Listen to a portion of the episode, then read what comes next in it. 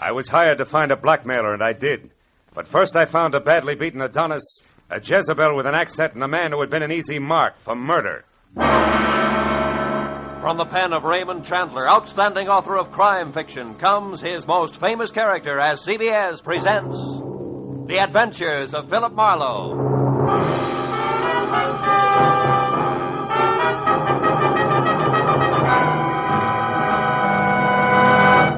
And now, with Gerald Moore, starred as Philip Marlowe, we bring you tonight's exciting story, The Easy Mark. I'd spent a dull day on a duller subject, which was don't get caught with your income tax return down at midnight, March 15th.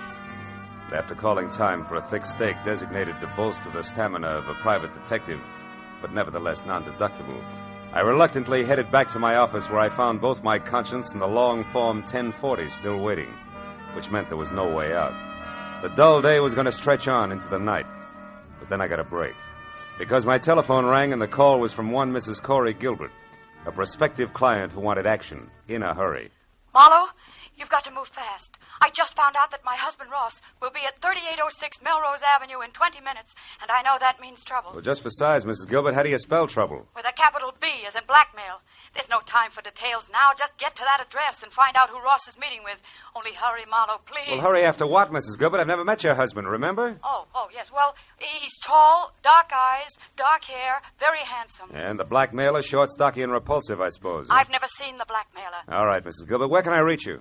Well, I live at 439½ Ogden Drive. The phone number is Gladstone 8195. 8195. All right, Mrs. Gilbert, I'll call you. Thanks. Oh, and Marlowe. Yeah? Hurry, will you? You see, I love my husband.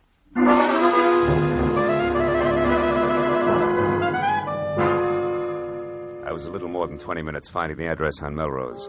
But when I finally pulled up and parked away from the place, I figured being late didn't matter because number 3806 turned out to be an unfinished house, set deep in an acre of building materials. I was about to head for a telephone and get an explanation from a confused lady named Corey Gilbert when a lot of noise from what would someday be a living room changed my mind. Then I knew that my client had the right address after all, because there in the pale light of a slice of moon, taking the last of an awful beating from a thin man with a thick beard and a lot of muscle, was Ross Gilbert. Dark eyes and dark hair, like she said, but no longer very handsome. Don't hit me again. Stop worrying, Gilbert. I'm almost through with you, except for this. A present from Nanette. And just one more from Nanette.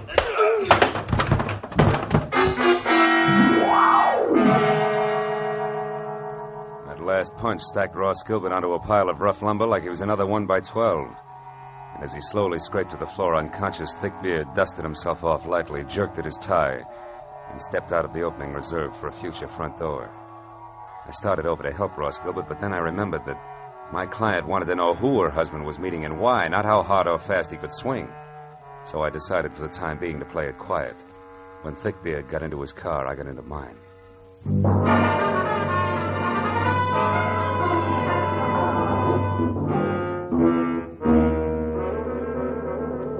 I followed him all the way to Beverly Hills, where he pulled to a stop in front of the Camden Arms Court.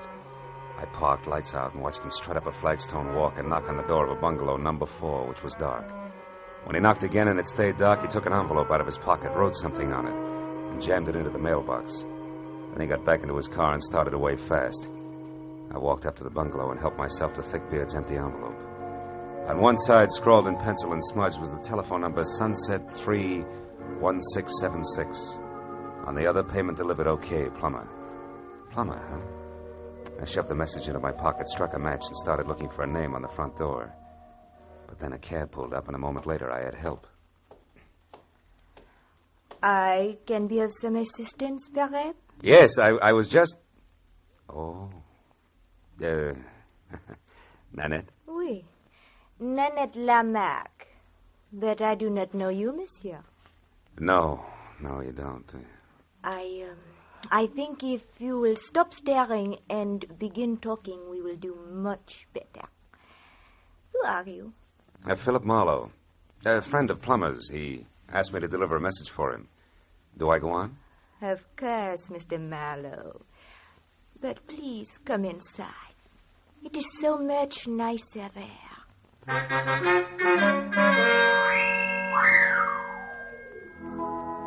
Nanette was so right about it being nicer inside. There were lights. And that made it easier to see that the lady with the thick French accent and the gorgeous waistline was something that could have mustered her own foreign legion. She was narrow green eyes and open red lips, topped by a lot of close-cropped soft brown curls that kept running into each other. And for a dress, she was wearing about a quarter of a mile of draped chiffon that, in the right places, fitted a little closer than her own skin. When I told her what I claimed had been a message from Plummer himself, she purred her thanks and started to mix me a drink. When I brought up the subject of blackmail, she stopped abruptly, spilling a bottle of perfectly good Kentucky Tavern all over the table. Blackmail? What do you mean, Marlowe? Extortion, honey. The malpractice of getting a lot for knowing a little that's not nice. You're swinging wild now, mon cher. Maybe. But if it doesn't bother you, I'll stay right with it. Because I'd like to know why you and Plummer, who have such an easy mark, insist on throwing rocks. What easy mark are you talking about? A tall, dark, and used-to-be-handsome guy named Ross Gilbert. Ross? Soda, Marlowe? Yeah. But don't make it too sweet, honey. I can't take it that way. Nanette will be very careful not to make it too sweet. There. Tell me, mon cher, when did you last see Plummer? Before tonight, I mean. I'm not sure. I think it was at the fights over at the Legion Stadium last week. Now, do I get my drink? Oui, mon cher. You will get your drink in your face, you liar! Tell me, Frenchie. Is that pearl handle 32 considered the very latest along the Champs-Élysées? You have lied to me, mon ami. You see, Plummer only arrived in Los Angeles the day before yesterday, for the first time in his life. All right, I made a mistake about seeing Plummer at the fights last week. Now, why don't you put away the gun and we'll talk about Ross Gilbert? Ross Gilbert is a man I hate with all my heart. A man I could kill right this minute. And that, Marlowe, goes for anyone connected with him. So now get out. Oh, without even so much as an au revoir? I reserve au revoir for my friends, Marlowe. Good night.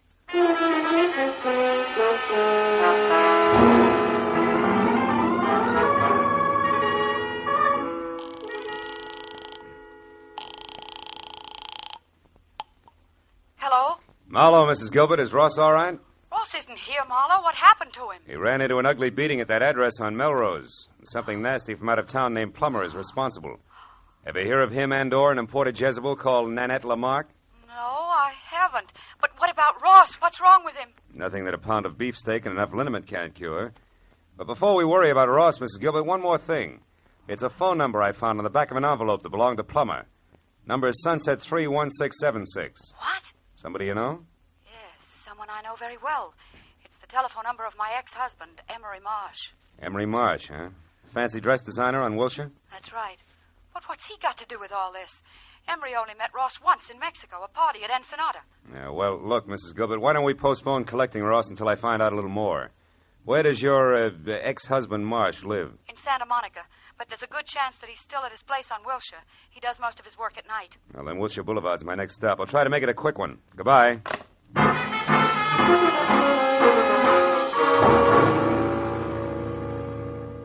Emery Marsh's place on Wilshire was an expensive shop with a single velvet-lined show window that was home for a beautiful mannequin wearing an evening gown that would drop at the first sneeze. And after I spent 5 minutes thumping on a plush, leather-upholstered portal, a light finally clicked on someplace inside. And a moment later, Emery Marsh opened the door. He was tall, 45, sandy-haired, and looked less like a dress designer than I did. So after following his tweed back into an inner sanctum that was combed plywood behind Chinese modern furniture, I decided to play it almost straight. Now, Mr. Marlowe, what can I do for you? Well, it's a little too early to tell. I'm a private detective, Mr. Marsh, and I'm working for your ex-wife, Corey Gilbert. Corey? Mm-hmm. Is she in trouble, Mr. Marlowe? No, close to it. Tell me, Mr. Marsh, when you were last over to Nanette Lamarque's place at Camden Arms, when was that? Nanette Lamarque? Yeah. I've never heard of her. Nor a man named Plummer? Nor a man named Plummer. Who are they? Well, in the order I tossed them out, a mademoiselle with a touchy temper and a thug who needs a shave. I don't understand. How do they concern me? Well, maybe they don't. But your telephone number turned up on Plummer. Both Plummer and Nanette are tied on to a man who at this moment is probably picking himself up off the floor of an unfinished house at 3806 Melrose Avenue. His name, Mr. Marsh, is Ross Gilbert. Gilbert? Yes, that's right. What do you know about him? Well, very little. I only met him once at the Riviera Pacifico. Riviera Pacifico? The hotel at Ensenada in Mexico. Mm. Matter of fact, it was the same night that he met Corey. Which didn't make you very happy, huh? No, you've got it wrong. Corey and I were already divorced. The three of us meeting was nothing more than an accident. Oh. And when Ross and Corey parlayed that accident into marriage, were you still smiling? Better than that, Mr. Marlowe. When that happened a month ago, I was grinning. You see, until then, I had been paying Corey $1,200 a month alimony for 2.5 years. Mm. And Corey gave all that up for love and Ross Gilbert, huh?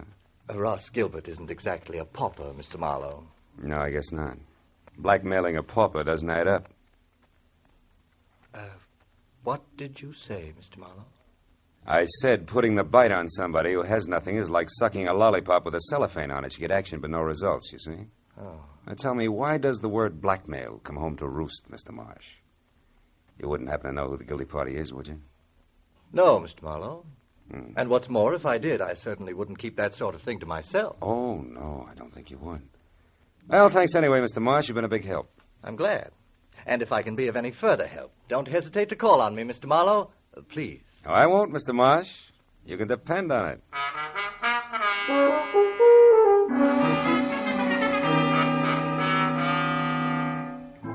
All the way from Wilshire Boulevard to Mrs. Gilbert's place on Ogden Drive, I kept wondering who wanted how much out of Ross Gilbert and why. About 20 minutes later, when I pulled up in front of the house, I started concentrating on my client, who had to be the woman standing next to a green coupe in the driveway and waiting in double time.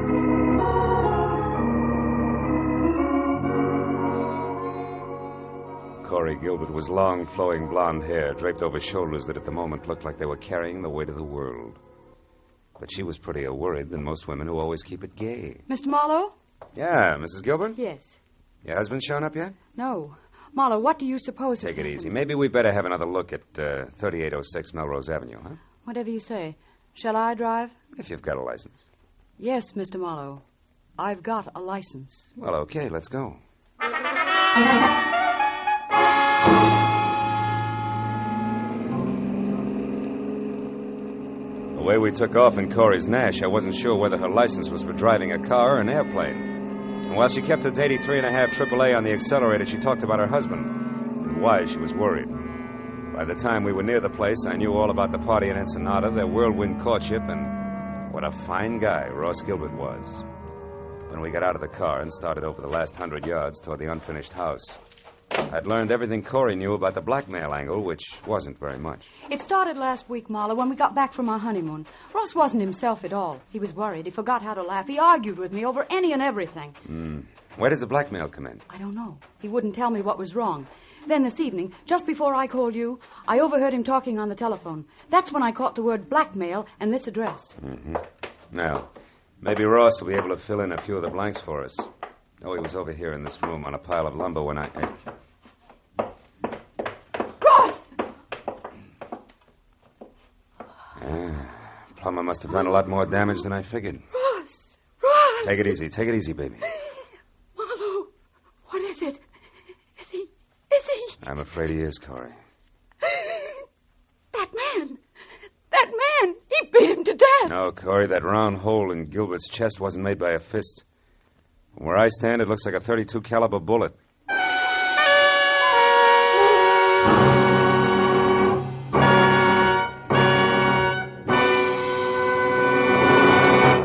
In just a moment, we will return to the second act of The Adventures of Philip Marlowe. But first, for some new wrinkles in the mystery field, look on the face of Mr. Jack Benny, eminent producer of the mystery comedy The Lucky Stiff, which opened in New York today. Although Mr. Benny's stars are Dorothy Lamour, Claire Trevor, and Brian Donlevy, Jack's face is covered with new wrinkles because he couldn't be in New York to sell the tickets himself. He's remaining in Hollywood to appear tomorrow night on CBS on The Jack Benny Show with Mary Livingston, Don Wilson, Dennis Day, Phil Harris, and Rochester. So be sure to listen. And now, with our star, Gerald Moore, we return to the second act of Philip Marlowe and tonight's story, The Easy Mark.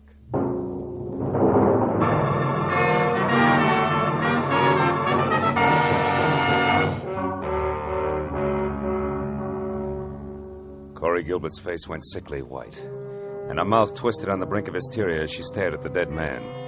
I turned her away from it and led her to a window. She did the fastest job of pulling herself together I'd ever seen. And I went back to the body.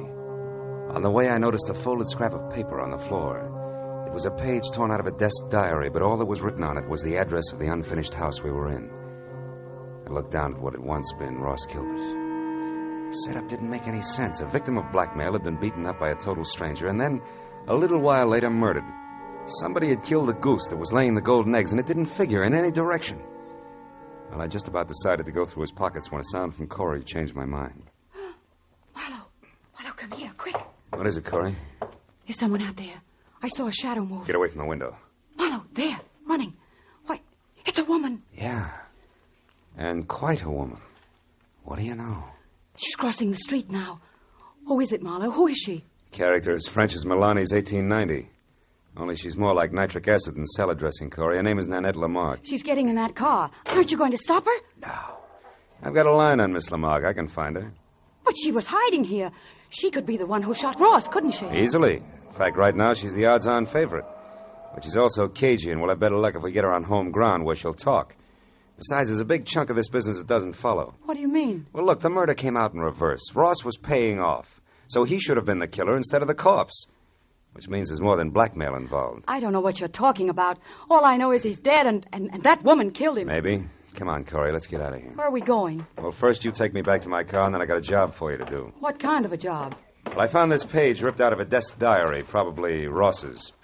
I want you to go through all his things and find that diary for me. There might be something else in it that'll give us a connection. All right. Where are you going? I'm going to pay a call on Nanette. Only this time I'm bringing my own welcome mat. I think I'll need it.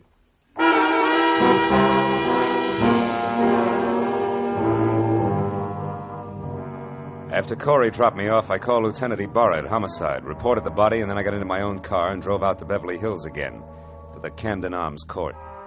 Nanette's bungalow had lights on.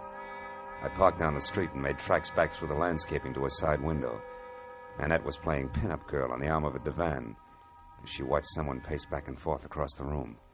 When I got close enough to hear what was being said, that someone turned out to be Corey Gilbert's first husband, Emery Marsh. Like chickens with their heads off, so Ross Gilbert was shot to death.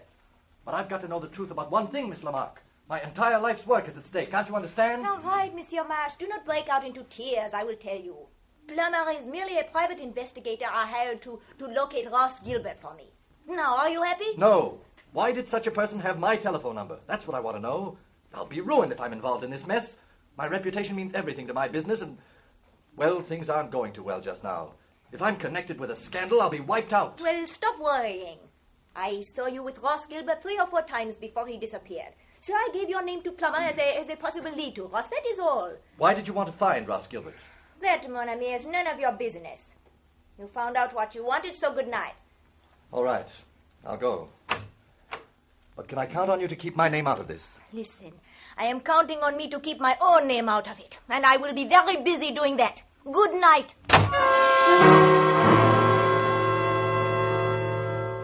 I plastered myself up against the side of the house and watched Emery Marsh leave. He looked anything but happy over the result of his interview with Nanette, but I figured I had the benefit of experience to work with and less to lose than he had. So I waited until he was out of sight, and then I stepped up to the door, braced myself, and tried my luck. You again? Yeah, and I want to talk to you. Get your foot out of my door! Ow.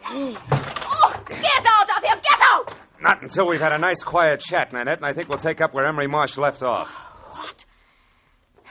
Look, just who exactly are you, Marlowe? Your boy Plummer and I are distant fraternity brothers, but there the similarity ends. Just another chief private detective. Oh! Okay, baby, if that tough stuff's the only language you understand, we'll talk that. Don't stop it. Leave me alone. Now get over there. Sit down. Oh, you ape. I'd be nice to me if I were you, Nanette.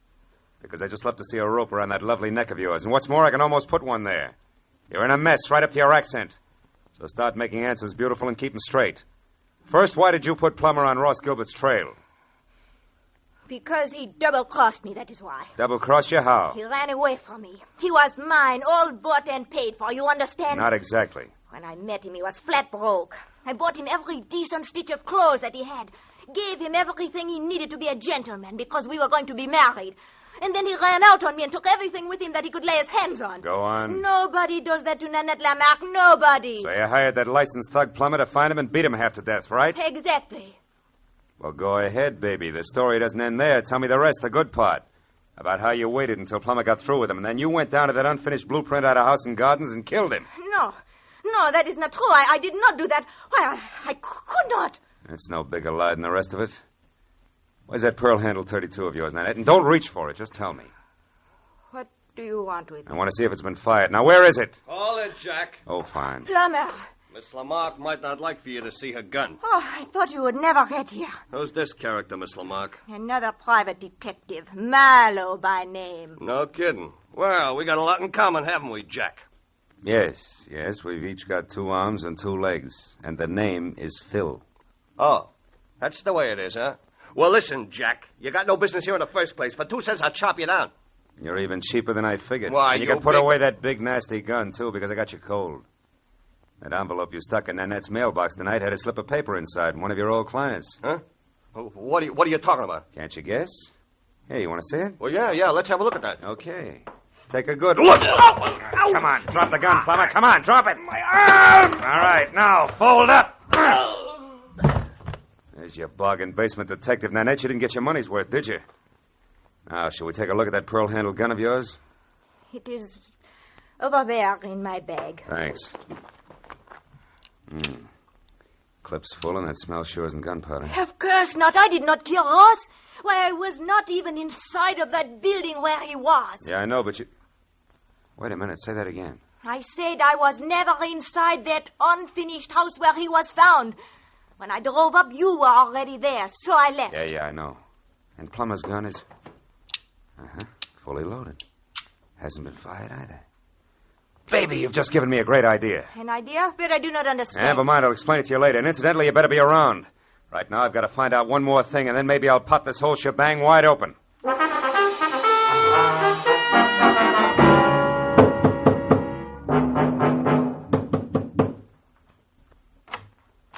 Mr. Marlowe. Good evening, Mr. Marsh. Lucky to find you're still working, huh?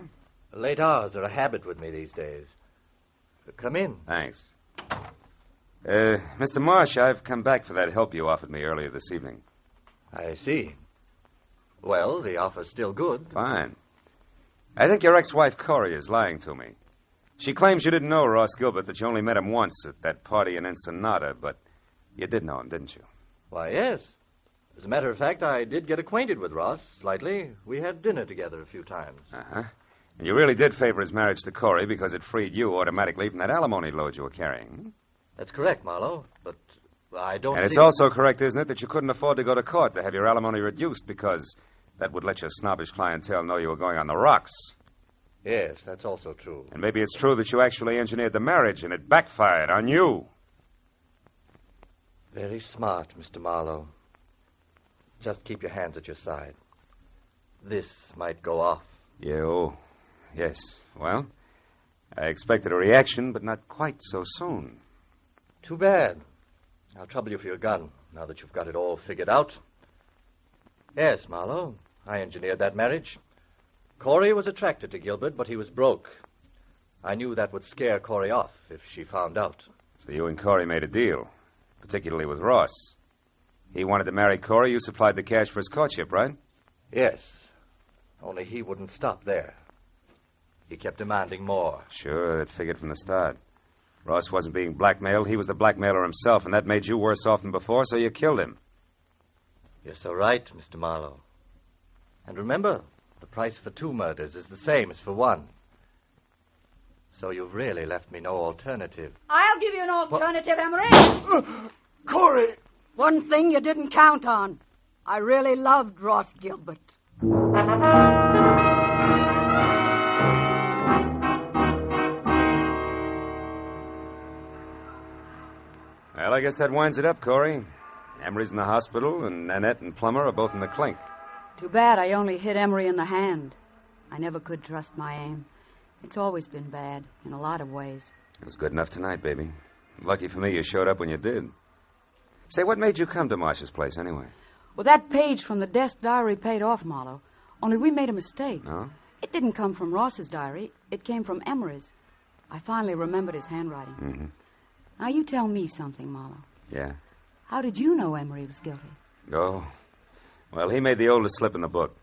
When he was talking to Nanette, I overheard him say that Ross had been shot. Oh. Emery had no way of knowing that Gilbert was dead or how he'd been killed unless Nanette told him. And for a while I thought she had, but then I found out that she couldn't have because she'd never been inside the house where we found Ross. So it had to be Emery. Sure. I see. Well, Marlowe, what does a gal say at the end of a night like this? Thanks or something? Just thanks will be enough. I got to do my income tax. Can I give you a lift? No. No, I'll walk a while. I've got some thinking to do about marksmanship. But call me sometime later on, will you? Just to see if I'm shooting in the right direction. You can count on it, Corey. Thanks. Good night, Phil.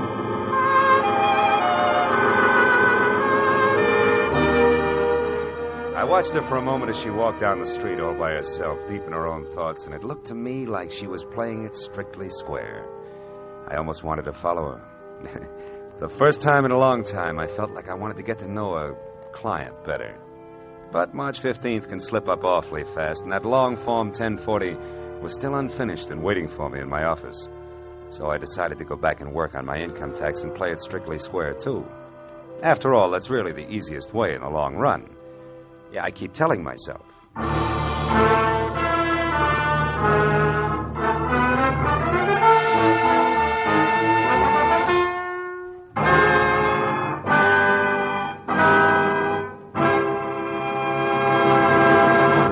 The Adventures of Philip Marlowe, created by Raymond Chandler, stars Gerald Moore and is produced by Norman McDonald. The script by Mel Donnelly, Robert Mitchell, and Gene Levitt was directed by Ralph Rose. Featured in the cast were Sylvia Sims, Lorette Philbrandt, Ken Harvey, and Paul Duboff. The special music was by Richard Orant. Be sure and be with us again next week when Philip Marlowe says... There was a man with a bad heart, a telephone number scribbled on a cash register receipt, and a corpse on the other side of town. But I couldn't see the connection between them until I realized they were all tied together by the same long rope, worth $30,000.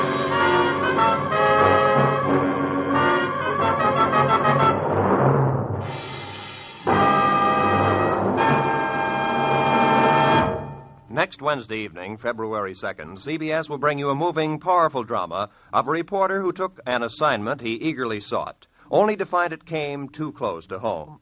Its title is Mind in the Shadow. Its star is Eddie Albert, and its story tells how the reporter set out to reveal the shocking facts about our mental hospitals, and then learned that his lovely young wife might have to enter one. Based on actual documentary evidence of conditions existing today, you'll find Mind in the Shadow, a revealing story of something which could happen to you. Hear Mind in the Shadow, starring Eddie Albert, next Wednesday evening, over most of these same CBS network stations. Now, stay tuned for Gangbusters, which follows immediately over most of these same stations.